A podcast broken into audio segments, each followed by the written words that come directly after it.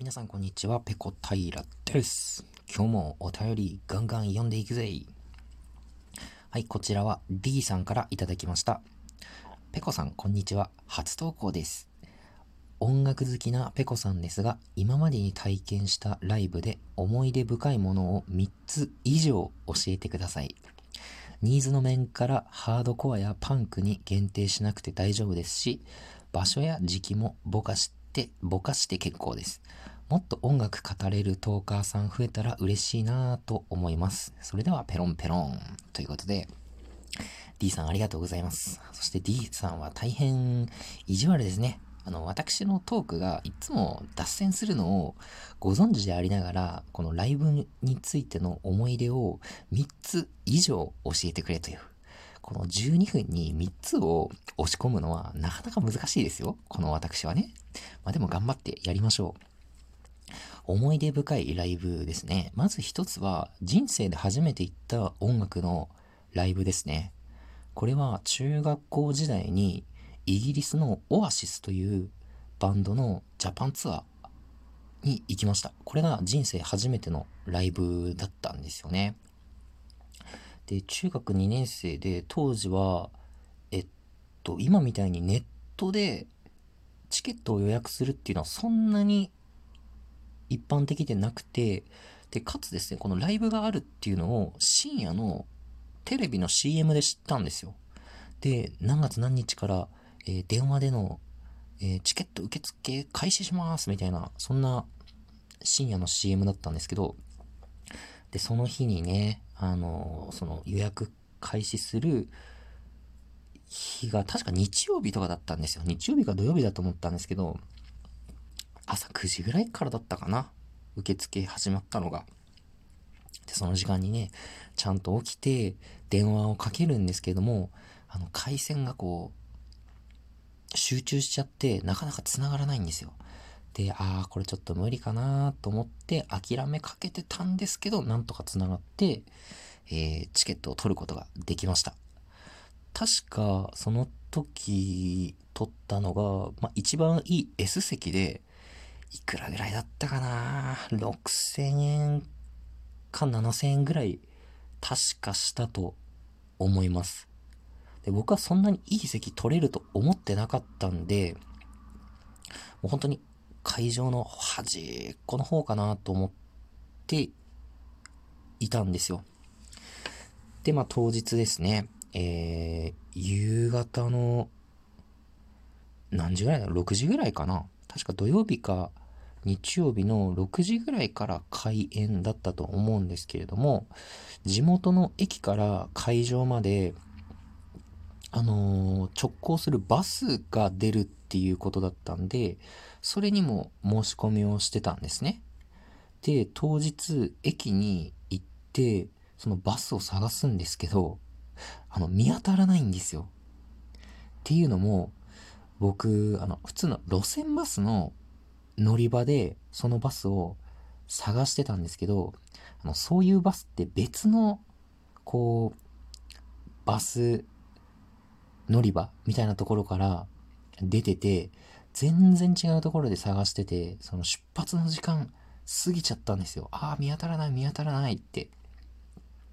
で、どうしよう、どうしようって思いながらいて、で、まあ、結局、そのバスは見つかるんですよね。多分出発時間の5分、10分ぐらいは過ぎてたと思います。で、運転手さんとかね、その先に乗り込んでた他のお客さんにもうすごい 頭を下げて、すいません、すいませんって謝りながら、もう針のむしろっていう感じで会場まで向かったのを覚えてますね。で、ああ、なんか幸先悪いスタートだなーって、こう、どんよりした気持ちで会場入りしたんですよ。で、チケットに書いてある席の番号に行ってみると、2階席なんですよね。2階席で、ステージから結構近いところだったんですよ。あのーまあ、S 席とかでもものすごい遠くて、全然メンバーの顔見えないよっていうパターンも想定してたんですけれども、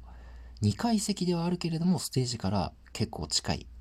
ただ、目の前に、あの、でかい柱があって、その柱の、あの、影からステージを覗き込むみたいな形になる席だったんですよね。こういうからくりかいって思ったんですけど、まあでも僕は人生初めてのライブで、かつ、まあ当時ものすごくよく聴いていたそのオアシスってバンドに、こう、生で触れる機会が持ててものすごい興奮してたんですよ。僕はそのオアシスのセカンドアルバムのモーニンググローリーっていう、えー、作品がすごく好きでよく聴いていたんですけれども、ライブが始まってね、まあものすごい熱気に包まれるわけですよね、会場が。いや、本当にあの、ヘッドホン越しに聞いてたあの声、今生で聞いてるわってものすごく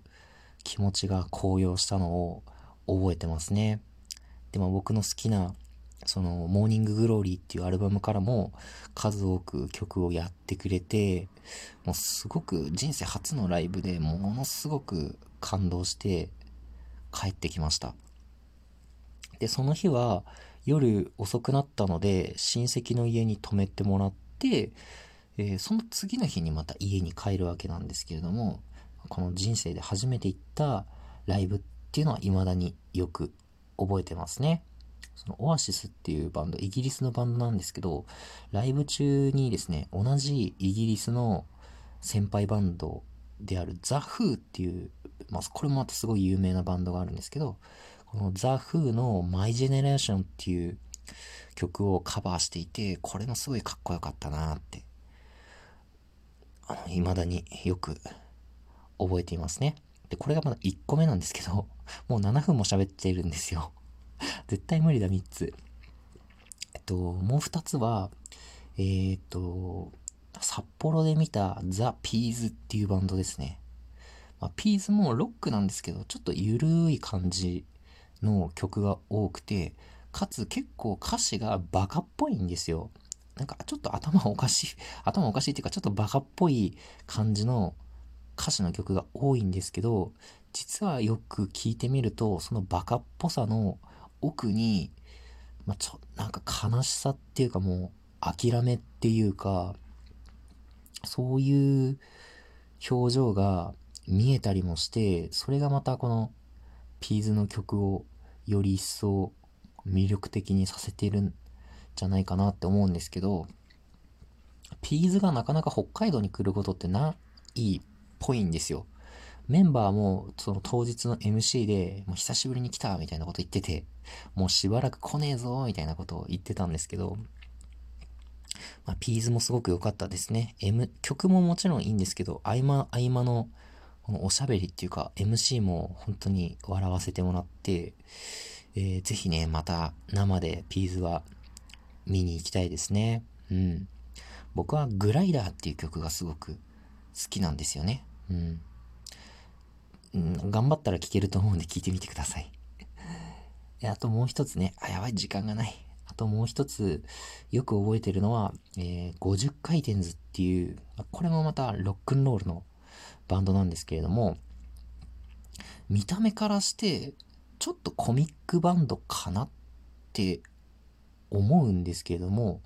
実際ライブに行って演奏を聴くとすっごい上手いんですよ。その楽器の構成はギターとベースとドラムスっていうもうすっごいシンプルなんですけれども実際そのライブ会場に身を置いてその演奏を聴くとなんかものすごいグルーヴ感があってパワフルで